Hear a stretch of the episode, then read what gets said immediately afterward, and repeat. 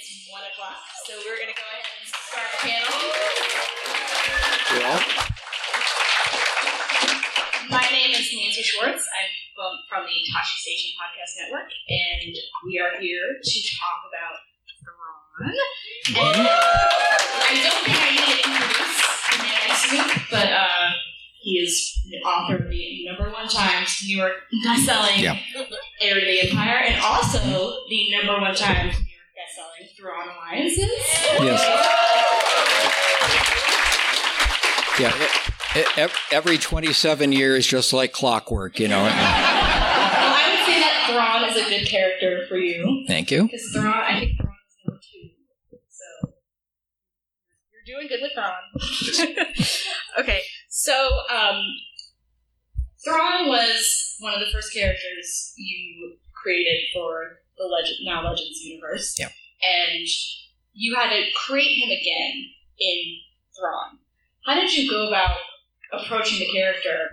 Did you treat it differently, or did you kind of treat it as the Yeah. same Legends versus canon um, at a different period in his life? It, it's basically the latter. It's the same character I've always written. It's just that in Thrawn and then Thrawn Alliances, it's an era I hadn't written him in before. So rather than overwriting anything, uh, it's just filling in some gaps in there. Different scenario, different. Um, he's got to deal with the Imperial uh, fleet.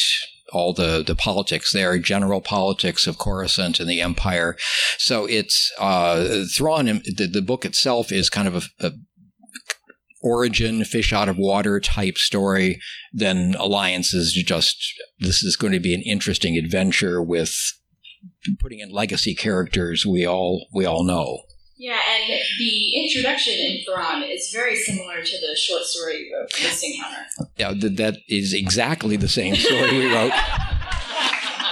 Well, we wanted to start with that to the Mist Encounter, editing out all the stuff that didn't, you know, with Booster Terrik and stuff originally. And I had started that chapter kind of in the middle, and it wasn't really working. I was, you know, editing in Eli Vanto.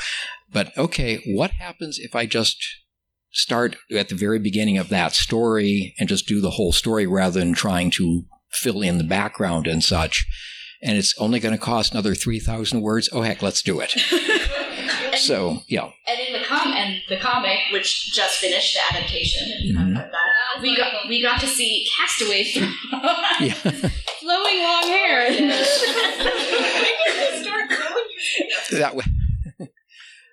Yeah, that was the uh, supermodel or something. Yes. What, was that guy's name? Fabio. Fabio, yeah. Fabio Thrawn. Was that all Luke Ross?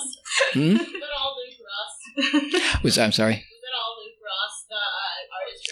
Oh, Yeah, I don't think I, I talked about the, the hair being long, but I don't think the shoulder length Fabio look was exactly what I had in mind. But hey, this is the artist's job to figure that part out. so the one big difference between writing Thrawn in Legends and canon is that in Legends you never wrote from Thrawn's point of view. Right. You always had a proxy character who was observing Thrawn. Yes. um, in Thrawn and in Alliances, you actually write from this point of Mm-hmm. view, but you do it in a different way. Can you Yeah. explain your approach to that and how you developed that first or present tense? The first, the first uh, point along this is that I thought tooth and nail to not have any point of view scenes from Thrawn, from Thrawn because I argued that this is it's always a Sherlock Holmes type of thing where you're seeing him from the outside. Uh, Conan Doyle did a couple of stories from uh, uh, uh, Holmes' point of view, and they didn't work as well for me as they as the others did. And they were just as adamant at Del Rey and Lucasfilm that yes, this is the the book is called Thrawn. You've got to see something from his point of view. So I wanted something the trick with going from an alien point of view is always you have to have something that feels not human, feels alien, but at the same time doesn't jar the reader out of the story, does not is not intrusive in any way. So I went through two, three, four iterations of doing this, how to how to do this, uh, settled on the first person uh, the present first person present, where everything else is, you know, third person past. And then threw in the, instead of people, you know, is uh, he said something. You know, he said uh, angrily with the uh, his expression holds anger, Yeah. and I had to put a bunch of those back because the cop editor thought I was being too repet- repetitive and, and changed a bunch of them. And I caught as many as I could and put them back again because that was just that was the style I wanted. Yeah. And uh, Del Rey and Lucasfilm seemed happy with it.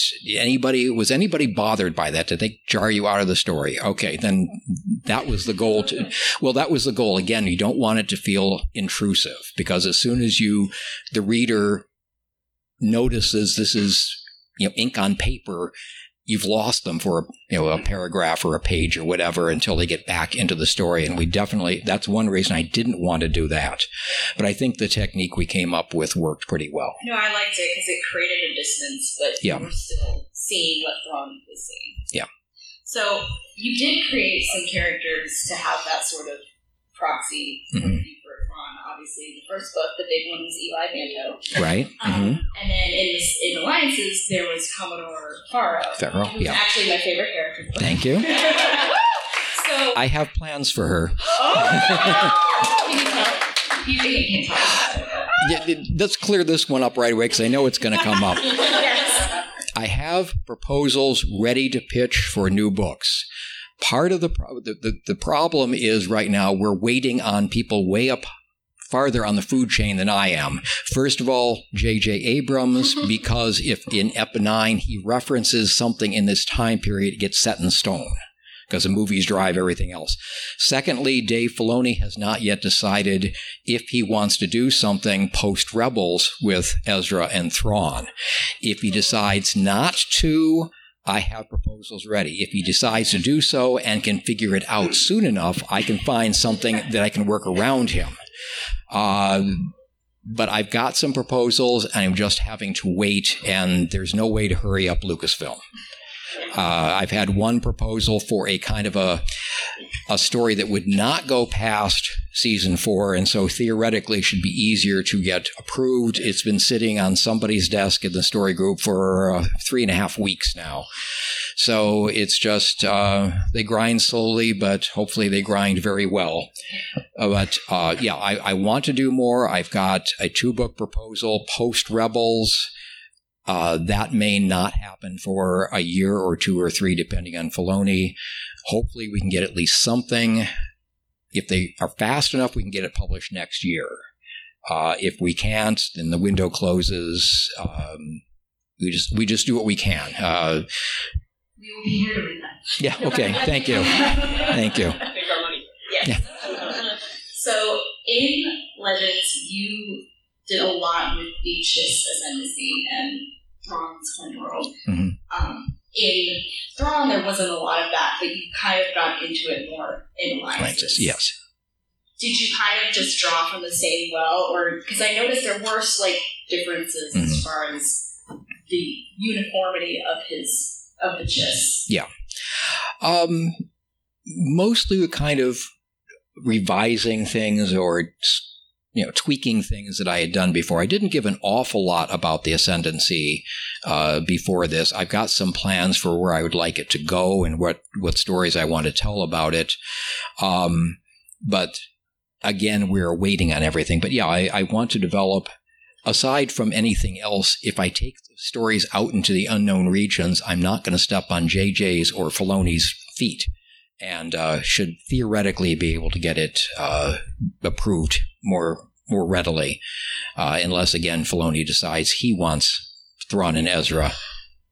I think he would be better, frankly, at doing the other one he teased, the Ahsoka and Sabine adventures, because watching those two going through a crumbling empire as everything is rearranged following Palpatine's death, I think that's right up his alley as I a, think it would be perfect storytelling. Ezra, and they find Ezra, but Thrawn is not with him. Then you say, "Well, where's Thrawn? I don't know. Maybe Tim could tell us." I I have asked yeah, I, I prod Lucasfilm as much as I can.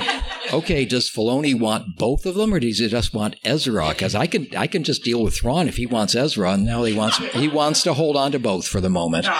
But yeah, I guess that's okay. my fallback my fallback position is okay, Dave. Can I have them for three months? I'll settle for two months. I can fit my story into a two month slot, but uh, so far, Dave also has no time to talk about these things as he's doing pretty much everything else animated for Disney. So that makes it likely it's going to be a while before he even makes a decision. And apparently, for a long time, he wasn't even deciding. He was holding on to Ahsoka. Uh, the uh, who wrote the Ahsoka book was that E.K. Johnston. She was having trouble getting him to release certain parts of of uh, Ahsoka's timeline, and now, of course, that he's been finishing up uh, Clone Wars. He probably was justified in holding on to her because he's going to want to use her in, in that, I'm sure. So, um, yeah, Filoni is very good, but Filoni does not make decisions quickly on on uh, on things I care about anyway. You know. So going back to the ascendancy, Yeah. at the end of Thrawn, you sent Eli off, so, Mhm. which was good because he's off in his own little area. Yeah. Can't be harmed. but Are you worried for Eli? yes, very much so. So I want to know at the end. You mean right in some trouble with ascendancy? He's in safe on there? Well, that's, that's the question. Is so at near the end of the book, you know, there's the part with Admiral Ar'alani. Does, hmm does Thrawn give Eli a message? What's he up to? Is he very worried? um, I should mention that that is not the ending I had for Thrawn. I wa- my original ending for that was that last chapter, that epilogue, basically what it was in the final version, except in my version, Eli has all his ruminations, touches a, a, a switch, and uh, the bridge. This is Captain Vanto. I found our target, and that was it, with no idea who he was captaining, what side he was on, if any. And the Del Rey editor said, you know, let's make this a little bit, you know, a little less less vague. Uh, since Nightswan was not turned down Thrawn's uh, request, how about we flip that over and send Eli out? And since uh, one of our good friends is the inspiration for uh, Admiral Ar'alani, okay, can I put Ar'alani in? And uh, we figured that when she finished the book, she's in Portland, you know, a couple hundred miles away. We figured we'd hear the shriek because we didn't tell her that was coming. Oh, there she is. She was, I think, one of the first person I saw cosplaying Thrawn, and she. At one point, as we got to know her, uh, mentioned is I should really have some female chiss around. Yes. So, Yeah, because she was she was a Legends character. do, do you mind if I give them your name? Her name is Ara Rosalani. Ah. So, Ar'alani. Yeah, So, yes. the- she was in Outbound Flight. Yes, that's where I brought her in for the first time. And I have plans for her too. So near the beginning of Alliances, there is a hilarious exchange between Thrawn and Anakin, where they argue over the pronunciation of Thrawn's name. Could you demonstrate for us how you pronounce Thrawn's name? I can give you what Anakin said. Mithra Nuru Odo. I'm guessing there is some inflection or something in the Chiss pronunciation that's slightly different. In Outbound Flight, I have the same sort of thing with Car'das not quite being able to pronounce it. He can hear the difference, but his, his vocal apparatus doesn't quite match up. And this is partly because um, just different vocal apparatus is going to work differently, it seems reasonable, and partly because I do not want to spend an entire novel with Mithranudu Odo all over the. Yeah. Aside from everything else, Marc Thompson would kill me. Speaking of that, if you haven't listened to the audiobook part, just just listen to it for that. that Yeah. part. It's very, very hilarious. Yes. Um, so let's talk about Vader and hmm or and Anakin. Yeah. Um, so in Legends, there wasn't a lot of interaction between Thrawn and Vader. Right. Um, they did not like each other. Uh, in canon, they still do not like each other. but they are sent on a mission. And despite them not liking each other, they end up actually working really Mhm. well together. So can you It, it's well, it's not necessarily dislike on Vader's part as it is distrust. He has not trusted anybody really for a long time. And generally speaking, he's been correct. Ozzel is an idiot. Um, other people have, you know, failed me for the last time. I'm sure he said that to other people because he's got standards and the feeling is, or the, the sense I tried to give in uh, the, the books was that there's a lot of politics involved in the military, uh, the imperial military. Um, I can I can point to uh, Admiral Constantine, who messes up things at the end of season three of Rebels. Why is he still an admiral? The only explanation is he's connected somehow politically. So there's going to be some of that going on. And Vader is who who was used to doing things his way and cut through the red tape and everything through the Clone Wars to get things done is going to be frustrated by by a bunch of that. So Thrawn comes along. Vader is not necessarily going to trust him. He's also an outsider. He's not even a mem- uh, you know, not not part of the Empire. He came from outside the Unknown regions. Another reason not to trust him. But the nice thing about those two is that their skill sets do connect nicely. And, the trick is you don't want to go something simple that Thrawn is the brains and Vader is the brawn because Anakin, Vader is very smart as well. He had a lot of tactical, a lot of military experience. So you have to make sure they are both clever. They can both, uh, you know, do other stuff. They can both do physical stuff. But Vader has the edge on that one because of his force abilities, and you get to play that up. So you got to write both Vader and Anakin. Yes. Do you approach writing them as two different people? to a large extent, there's been so much personality change in Vader that he's essentially a different person. In fact, that was that was uh, given to me by Luke by the story group.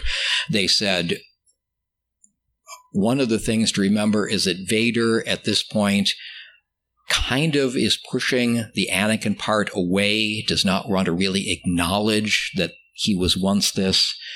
And so we came up with the idea of Vader doesn't refer to Anakin as always the Jedi, or that was that's not one of his memories, that's the Jedi's memories, which not only gives you that arm's length, but it also adds an extra little layer to the title Return of the Jedi as a movie, which I thought was kind of cool. Yeah, when I when I got to that part, the first part, I thought it was a typo. Yeah. B, and then I was like, oh, oh. And, and the problem is Jedi is singular and plural, so we had to capitalize the T to Yeah. make it clear what he who he was talking about.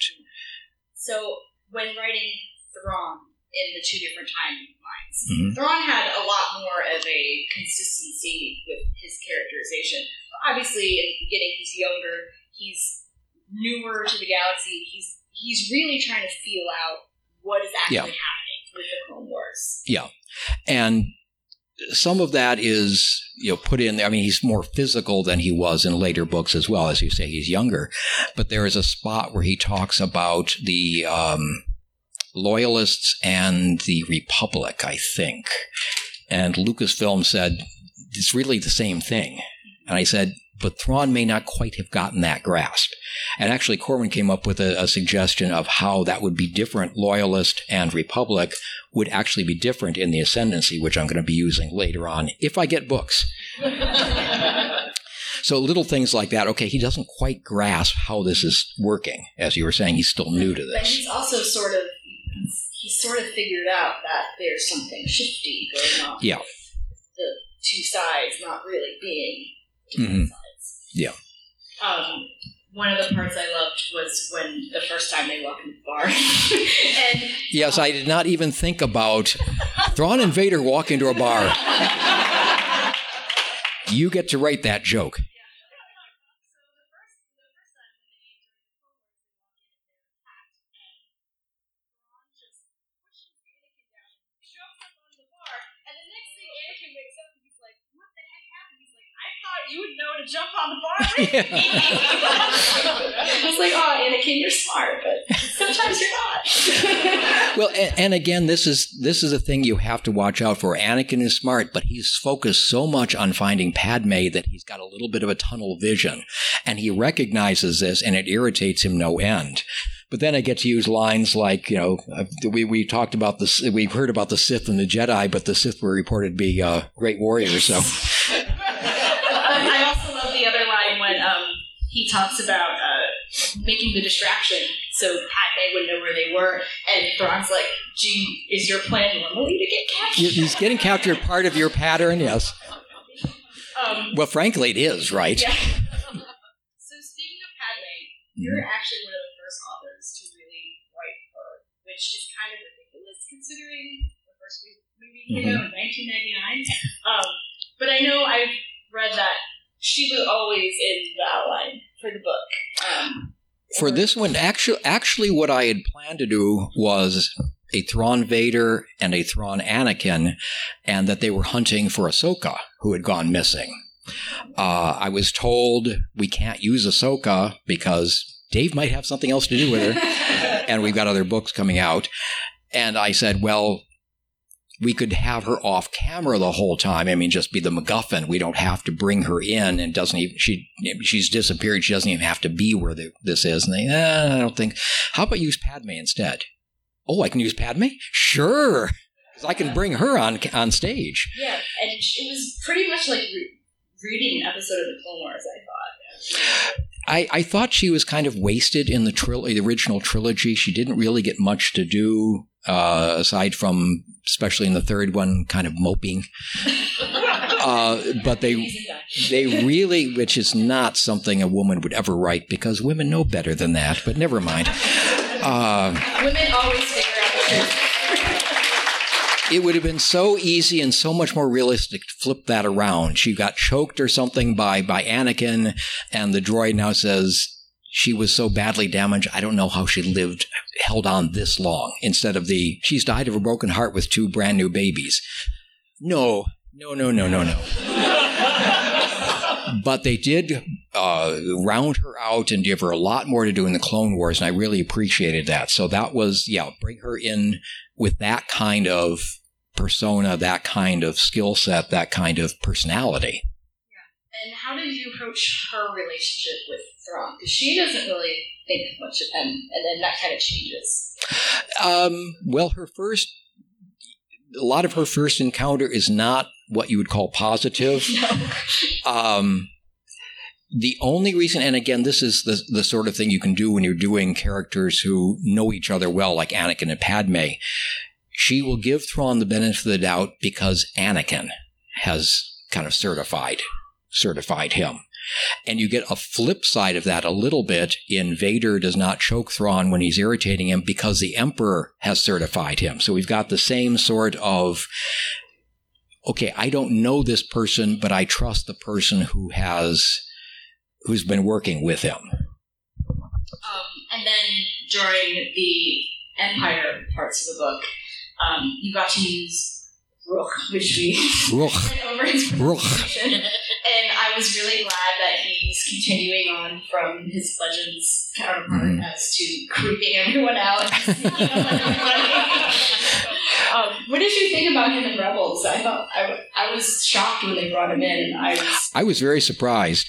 I, I'm I'm wondering, connect the dots wise, whether there was Warwick Davis kind of yeah. talked his way into Rebels, whether Dave Filoni said, "Okay, Warwick, okay, we'll do this." as a joke on Warwick. Uh, but yeah, it was very effective. Um, I had always hoped that at the end we would have a you know kick-ass fight between Rukh and and Zeb, and yeah, we got they, they delivered on that one. So uh, yeah, that was Dave and the team were really, really nice. I mean, they bring Thrawn in, they bring Rukh in. The last five minutes, you get a shout out to Pellaeon. Uh, we've even got Jacen spelled the correct way. and I really wish I knew how Filoni knew that Hera, that um, uh, Han and Leia had named their son after Hera's, because I never mentioned that in the book. but I can connect those dots as well. They know Hera from the war. name name their son after her son. Works really well. So, um, what were some of your favorite scenes to write in the book?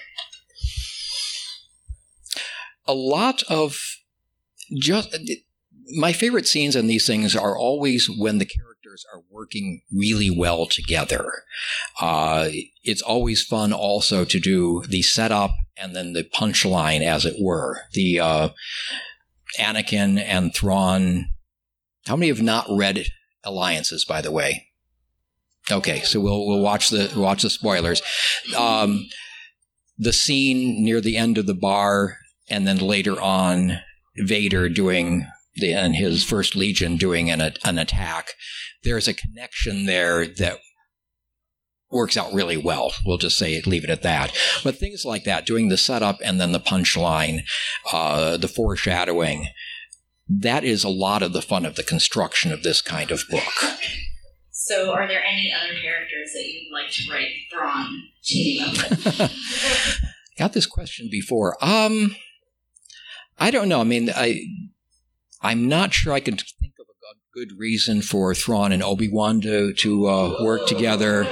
But if I could, I'd love to do that. Because there'd be a lot of the same Thrawn Anakin, except Obi Wan is older, smarter, snarkier, um, less inclined to rashness. Uh, that could be a very interesting one, depending on exactly which era I had them in. Um, but we have to, again, all of this depends on what Lucasfilm decides to do. By, by the way, one little side comment for those of you who've been annoyed by the rank structure in the Imperial fleet. to quote a famous movie actor, it's not my fault. what happened is, someplace in the ancient mists of time, Lucasfilm came up with the ranking that goes uh, you know, you know, ensign, lieutenant, and then captain, lieutenant commander, commander, commodore, admiral. In every other navy on the planet, you have lieutenant commander, commander, captain. For some reason, this got flipped in Lucasfilm's thought, and rather than just quietly fixing it, and I, I asked four times in the writing of Thrawn. Can you please double check with Lucasfilm that this is correct? Because I'm gonna, we're going to get letters. And we did. Um, which is one of the reasons that in Thrawn Alliances, I've kicked Faro up to Commodore to avoid that whole mess. So, just saying, not my fault. That's why she got it. You betcha. And she and she deserves it. She She's good. I like. I, I hope she's okay. You worry an awful lot about fictional characters. I know, yeah. So, not going to get into the whole spoilery thing to spoil the book, but Yep. one of my favorite parts of Alliances was the fact that you have two characters interacting with each other at two different points in time, but only one of them knows that Yeah. they were both there Yeah. points in time. Mhm. And there are a few moments when Thrawn mentions Anakin Skywalker, and I'm like, oh no, don't do it. because that is one of the closest guarded secrets of the Empire of who Vader once was. And Thrawn, of course, is going to be poking and trying to figure out if his suspicions correct. Because If he re- if he even has real suspicions, remember Vader is taller than Anakin, among other things. Uh, the personality is different. He's been told Anakin Skywalker died in at the end of the Clone Wars. So whether he's actually poking or whether with purpose or whether it's simply I throw lots of these lines out there and just see if anything, any fish connect up to any of them. I, I suspect it's more the latter until uh, probably closer to the end after he's dealt with Vader a lot longer. one of the things I was actually I thought about was he doesn't ever mention Padme, and I didn't know if that was like purposeful on his part or just because there wouldn't be any reason for him to. Because I can imagine him mentioning Padme to Vader would very, very bad. Probably would not have been a good idea. Good thing, good thing he didn't. But but then again, he hadn't interacted with Padme nearly as much as he had with Anakin, so he would not necessarily come up anyway. Right. So obviously, if you said we don't know what happens to Thrawn after Rebels, but theoretically, if he was to return from space whale exile, wherever he is, and comes back after the Empire is gone, what would his reaction be? Like, would he be like, okay, well, I have to take control, or get out of Dodge, or go back to the Chiss, or Uh, we cover this, I think, in the Thrawn trilogy, kind of. Yeah. I'm kind of hoping that they do a proxy version of that. Maybe. the thing about the the Thrawn trilogy, it's early enough in the timeline. You can spackle pretty much anything in there to make it fit with the sequel movies. You can have Mara disappearing for some reason or off someplace. You can have Jacen, Jaina, and and later Anakin dying in child you know, younger age and then Ben coming along. You can make this work. Don't look at me that look. I'm just saying how it could be done. I'm just saying how it could be done to make it all fit into continuity. Okay. And and I thought about how Mara can fit in continuity. Don't worry. trust trust me, so have I. Very good. Um, And if they want to bring Thrawn in post uh, Last Command, I can do that too. yeah. We are really good at spackle. That's what I wonder is what would he think about the sequel trilogy era? Like, what would he think about the First Order? Oh, yeah, that's a good question. Um, what do you think about Kylo Ren? My first thought, having watched Kylo Ren have his first tantrum, was, and I think these were the exact words I thought, Thrawn would have this guy for lunch. because he's got such obvious buttons. Thrawn would have figured out how to push them to get him to do anything he wanted. Uh, Hux is fairly incompetent. I mean, th- this is this is one of the things that has bugged me a little bit about about the sequel trilogy. I kept thinking um, from Monsters University, the the uh, Chancellor, and her talking to uh, what? Sorry, Hardscrabble talking to um, Mike Wazowski and saying, "You're not scary." and these guys who are supposed to be the villains and evil just aren't very scary. You, you don't have somebody like Tarkin or Vader, or uh, you know the the competence of the Empire in uh, Empire Strikes Back. You don't see that really anywhere in the sequels, and I miss that. You need to have a really powerful enemy for our good guys to have to stand up to, and I think they mi- missed the mark. Um, Snoke had possibilities and then got bisected. um, I, I also don't see a coherent storyline for the three. It's it's it's as if JJ did one thing, Rian did another, and now JJ has to pick up the reins and turn it back some direction.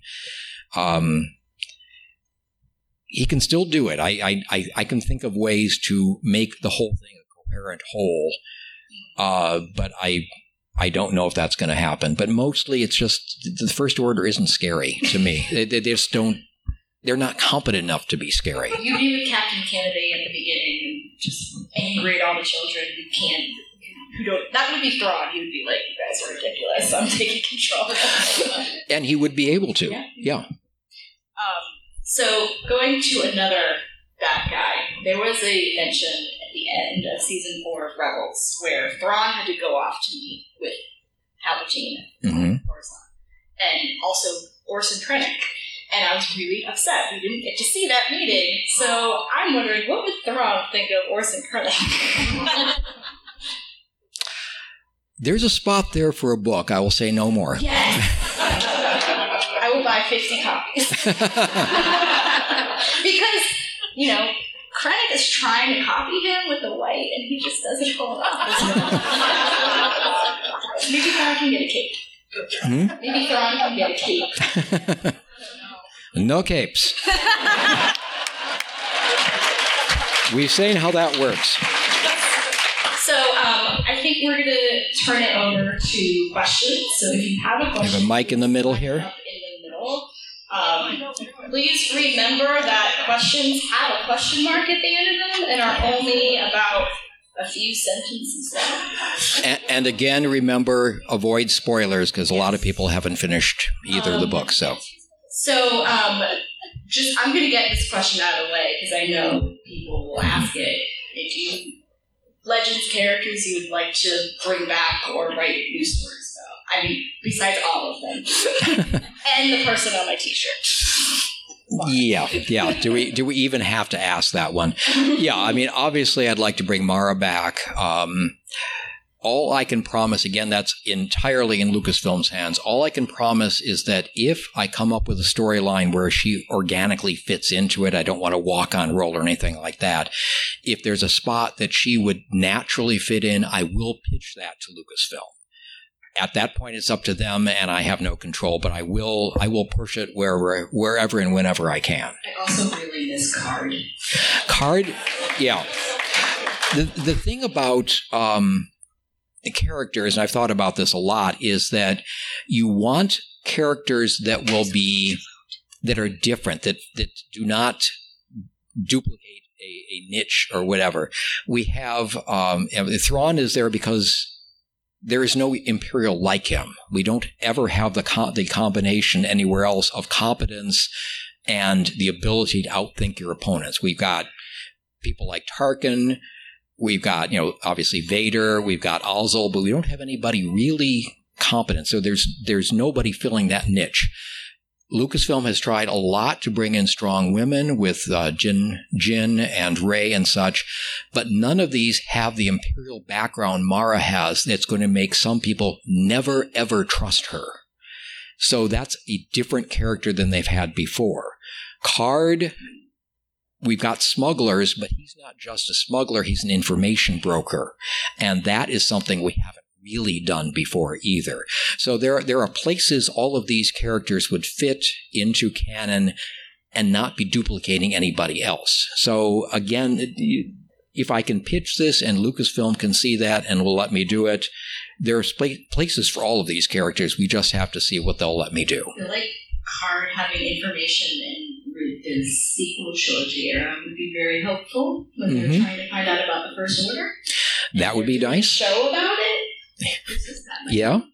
Just give it a yes. You don't have to convince me. yes, if, if, you got Kathleen Kennedy on speed dial, I wish I did. you talked earlier about um, um, naming certain characters after people you know. How often does that happen? I'm thinking about one character in the current book, and so for the next. Uh, which? Uh, no, nobody in particular. I, I don't. I put names into books, but usually not the actual person. Uh, I don't think Ara has an, a, a, fleet from the Chiss ascendancy. if, if so, you and you never mentioned it, we're going to have words. Um, but yeah, it's it's I will put people's names in, but not the personality of the character. So yeah, Xoxin is just is semi-competent bureaucrat annoyance. So nothing more than that. Hello. Hello. Um, I was wondering if, I was wondering if you could give us some um, recommended reading for if you were trying to get inside the head of Thrawn. Like there's nonfiction source materials or anything that you could help with? I, I, love the term Star Wars nonfiction. You know, think about that. Uh, I don't know if anything's been written up. I've had people say that I need to write up a whole book of the the uh, little uh, journal entries from Thrawn as an art of war type of thing. Um, maybe I will pitch that someday to Lucasfilm and and uh, Del Rey as well. I don't think that would sell nearly as well as a, a novel would, but you know. uh, oh, nothing in particular. I mean, I've read a lot of military history, and all of that gets shoved into the subconscious where it you know mixes and matches and comes out.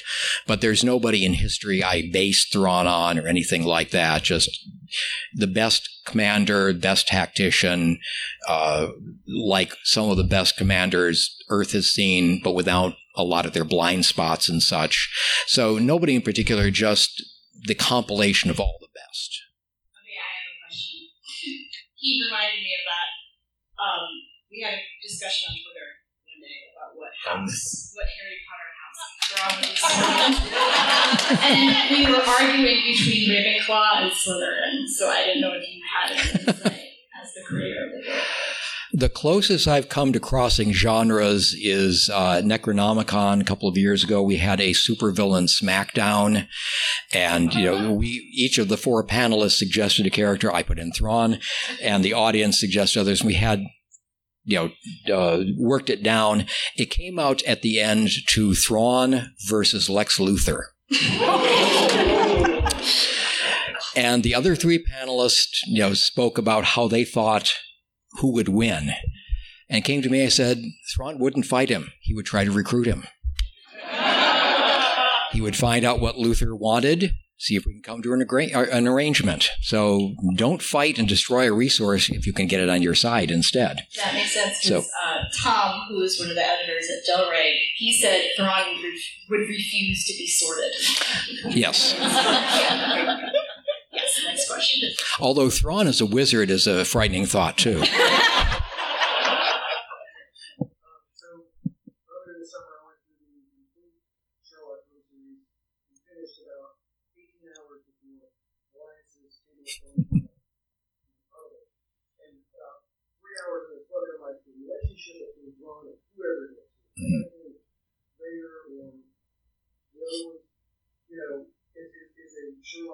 yeah. Relationship. Was this it's something I just now picked up on, sorry, 20 years later.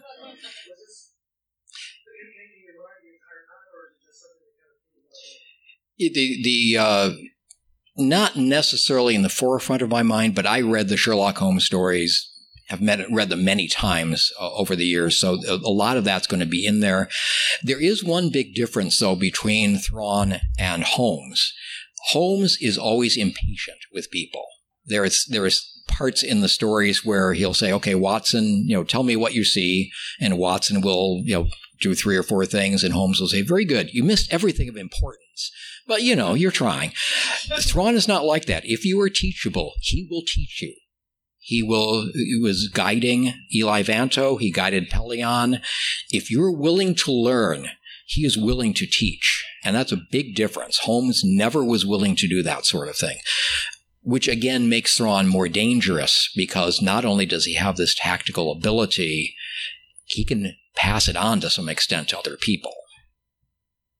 But yeah, nothing, nothing deliberate, but obviously it's in the back of my mind to, to uh, when I was creating the character. Hmm?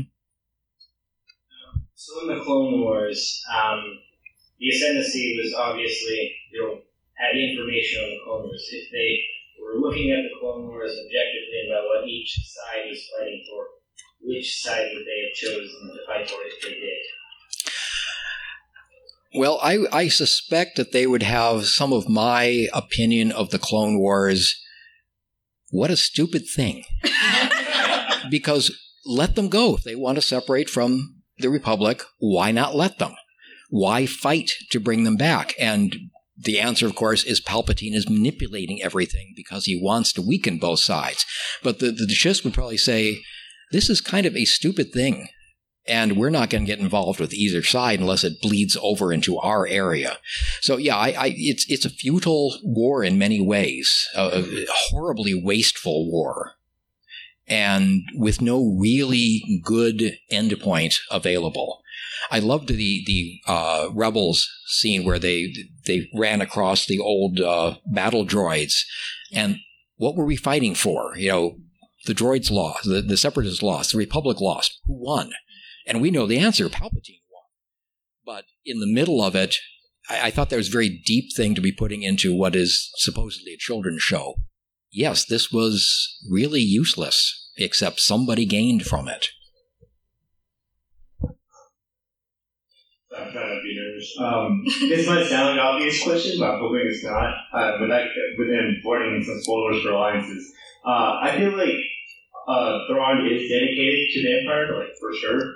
However, I feel like there's also some questions of his dedication bleeding over to the Chiss, mm-hmm. and I think this came up a lot between yep. him and Vader.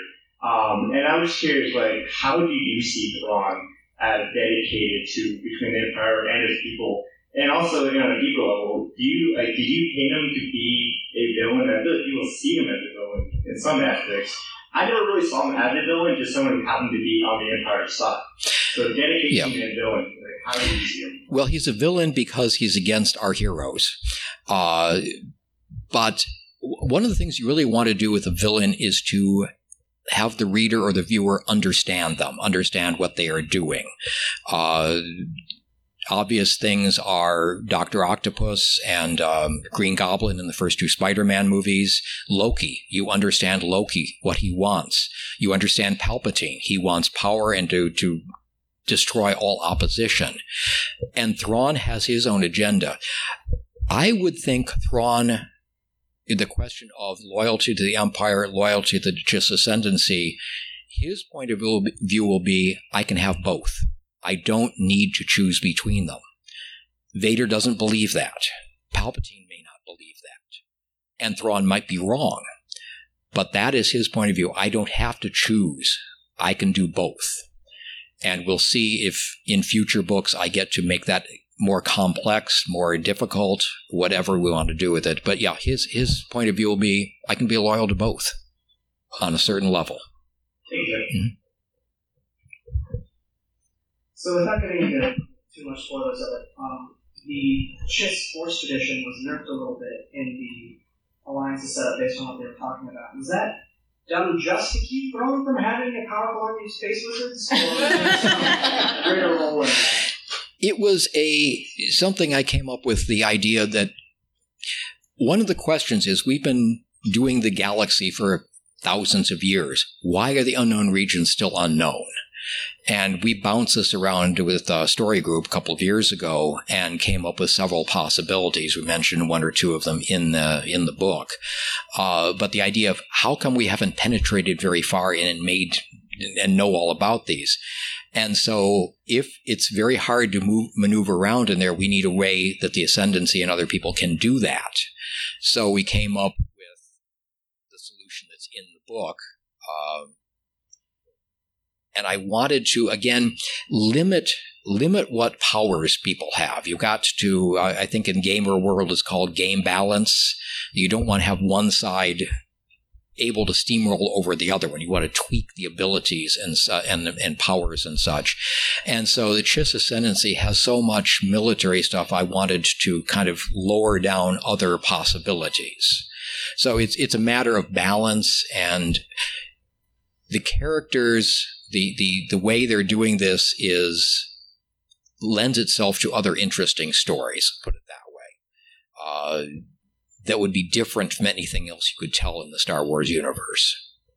I can't be more explicit because spoilers, uh, but you'll understand when you read it. Okay. Mm-hmm.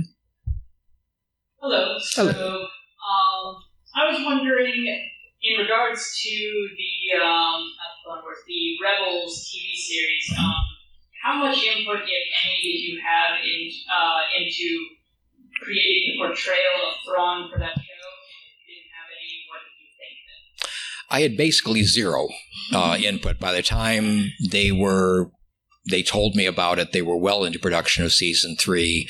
I had offered my assistance a couple of times along the way and was never taken up on it. I don't know if that's a corporate decision, if they thought we're just doing fine, or whether somebody said if we start, you know, getting information and suggestions from them, we're going to have to put them on the payroll and healthcare and all that.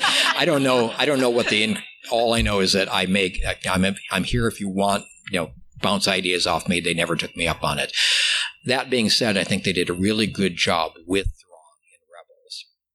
They understood how to write for him, what the character was like, how to structure what he says and does, but also the meta of how you defeat him. You throw something at him he cannot anticipate or cannot control. Uh, and that's the only way to beat him. If you give him complete knowledge, complete control, he will find a way to win every time. So in both of the big his big defeats, they went with that direction, and we can analyze it if anybody is interested. But but you saw how that worked. So they understood the character and they knew knew what to do with him. Uh, I remember one of the fears or online complaints after uh, Star uh, Celebration London when Thrawn was announced. Somebody was saying on the internet, you know, they're going to ruin the character because he's going to have to lose to teenagers every week. and you saw how they actually did it. Okay, they're getting small victories. Let them go with that. I'm gaining information. I'm building the long game, and that comes to fruition in season season four. That was done by that means that was him, he, that traitor. All those pieces that he had been collecting at the cost of a few Y wings or things of that sort. I, I know these people. You notice also, I mean, um, one of the things in season three is uh, when Thrawn meets Hera and has the confrontation and discovers that he, she's willing to blow up her own house to save her friends and her family. You notice at the end of that bat, uh, the, the final battle, just before uh, the Deus Ex machine, you know, bugbear. Yeah, thank you. Deus Ex Bendu shows up. Thrawn has them. What does he say? He says, "Surrender, Captain Syndulla, or the Jedi dies." Doesn't threaten her. Threatens the person he care, she cares about. This is how he, what he's gained by understanding her, reading her, watching her in action. This is her weak spot right over here. That's how I can force a surrender. So again, all this stuff, he's losing to teenagers, sort of, but he's building his database that's going to come back. And without the Bendu, he has won, by the way. There's no season four of Rebels. Yeah, the um, the the episode where he figures out that Kallus is the Yeah. traitor was terrifying. So the way Mm-hmm. he just figures it out and just lets him keep keep digging his Yeah. grave. hmm Great. Also, my favorite line is when he says, "What Jedi devilry is this?" Such a good throw line. Yeah. Um, so my question is, if Thrawn were to encounter someone such as like um, Captain Rex, or have like a confrontation with him, or like work alongside him, how do you think he would go along with that, like working with Rex? If there was a mission that Thrawn needed Rex with, he would he would work with him, assuming that Rex was willing to work with Thrawn. Uh, I mean, we have hints of that in Thrawn where he confronts uh, Nightswan. Okay, you are a good resource.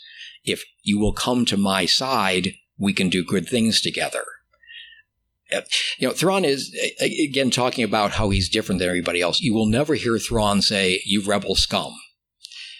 His line would be, I understand you. I respect you, but you're my enemy, and I will destroy you.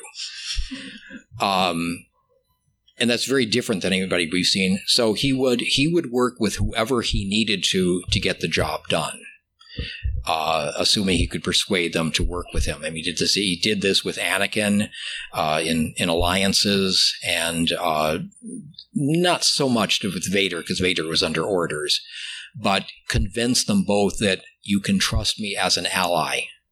What I the, the plans I come up with, the the thoughts I have are worth listening to. And there were certain parts of alliances where he knew that his expertise would was not what they needed, and he deferred to Vader. Mm-hmm. Yeah. Um, because you know he he's like, I can't do this. You can do this. Yeah. Go ahead and take command. And and that is again one of the signs of a good leader who will. I don't have my ego in this thing. The mission is what is what's important. If I have to go to a, a subordinate role to get that accomplished, no problem. I'll do it.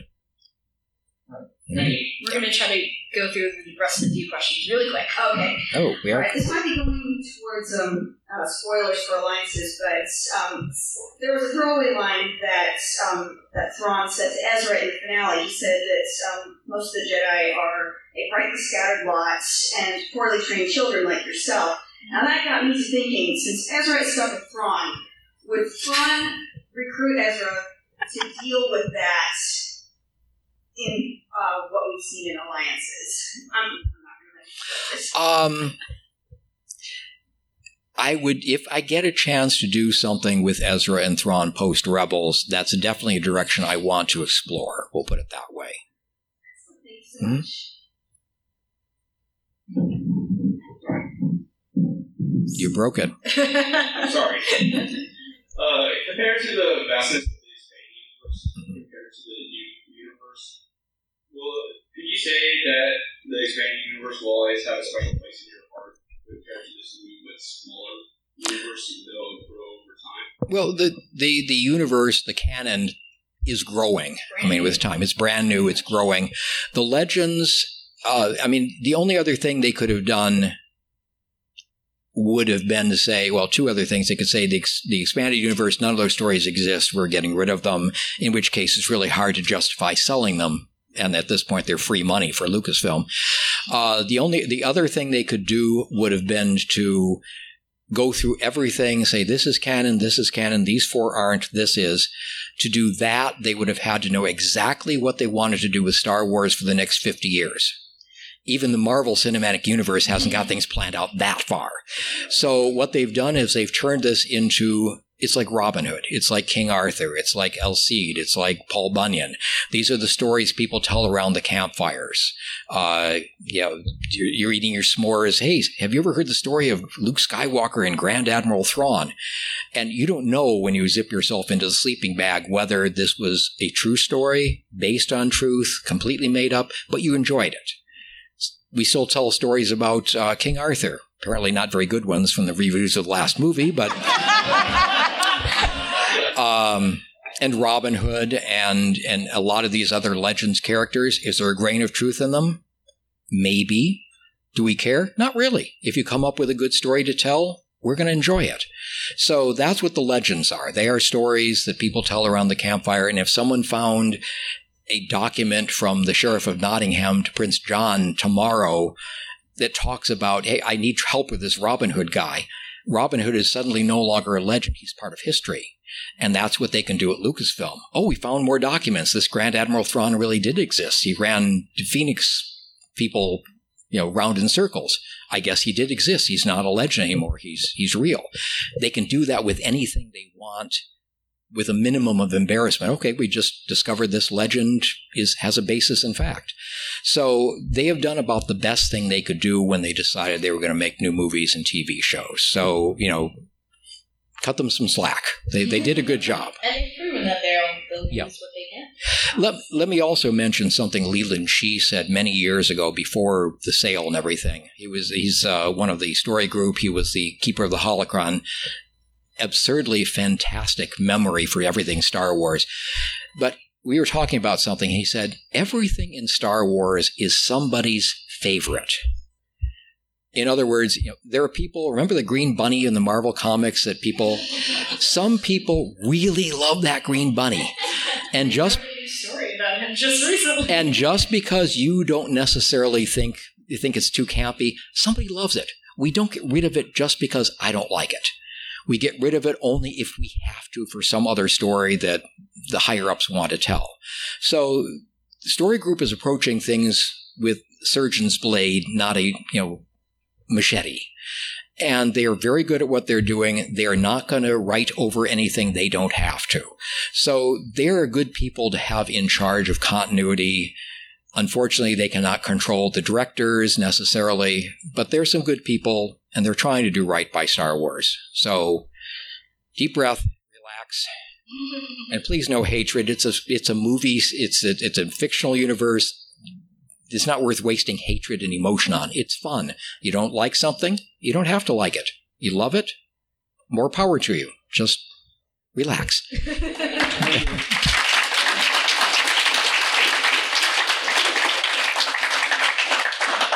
My question is kind of a silly one. Have you ever thought about giving Thrawn another tactical pet like the Salamander? I kind of miss that iconic look. Of Maybe a porg.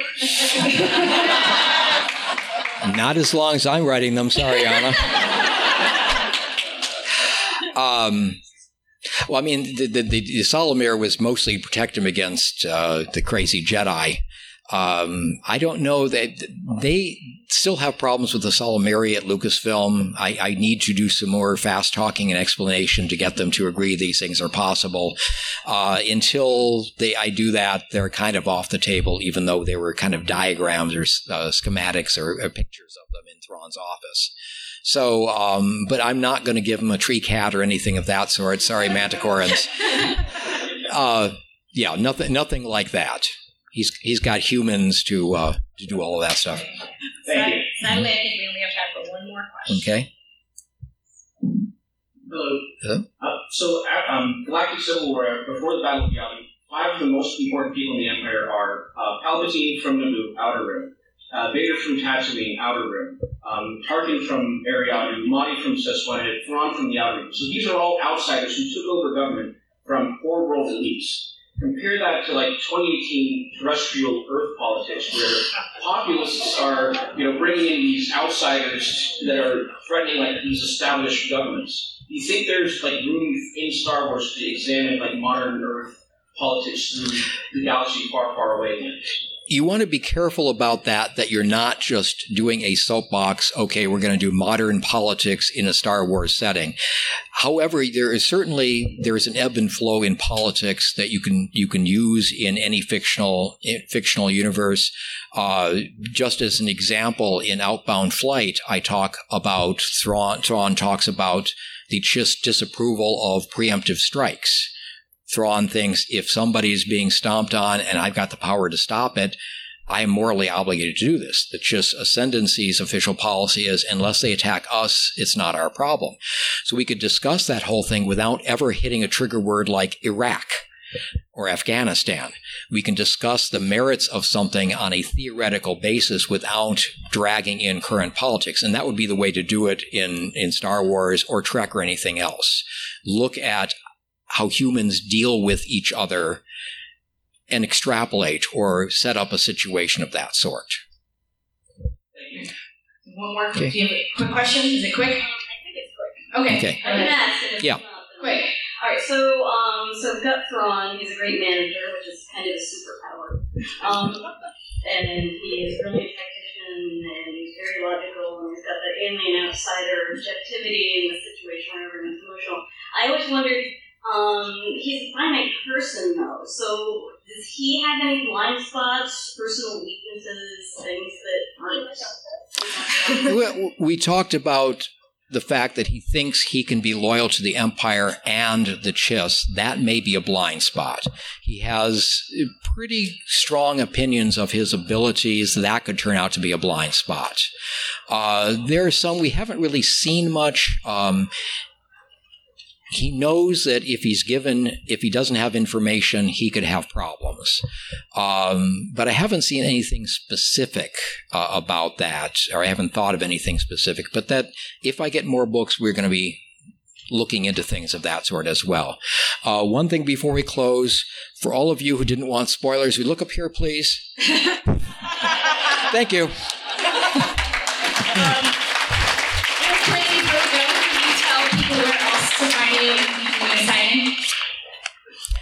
Uh, let's see. I'm at the Rebels panel across the, the hotel at four. I've got a uh, I've got a signing, a couple of uh, panels tomorrow. I've got an autograph session tomorrow at four o'clock in the uh, International Hall South. We'll have some books for sale or bring your own, no charge for autographs. All right, and before we leave, I'm sorry, Tim, but it's your birthday.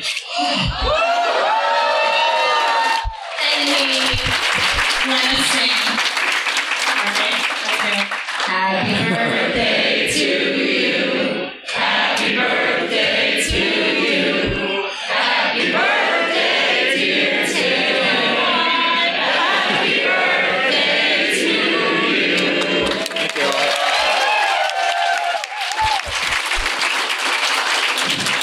And thank you so much for bringing up such a painful subject. Why don't you give me a nice paper cut and pour lemon juice on it? We're closed.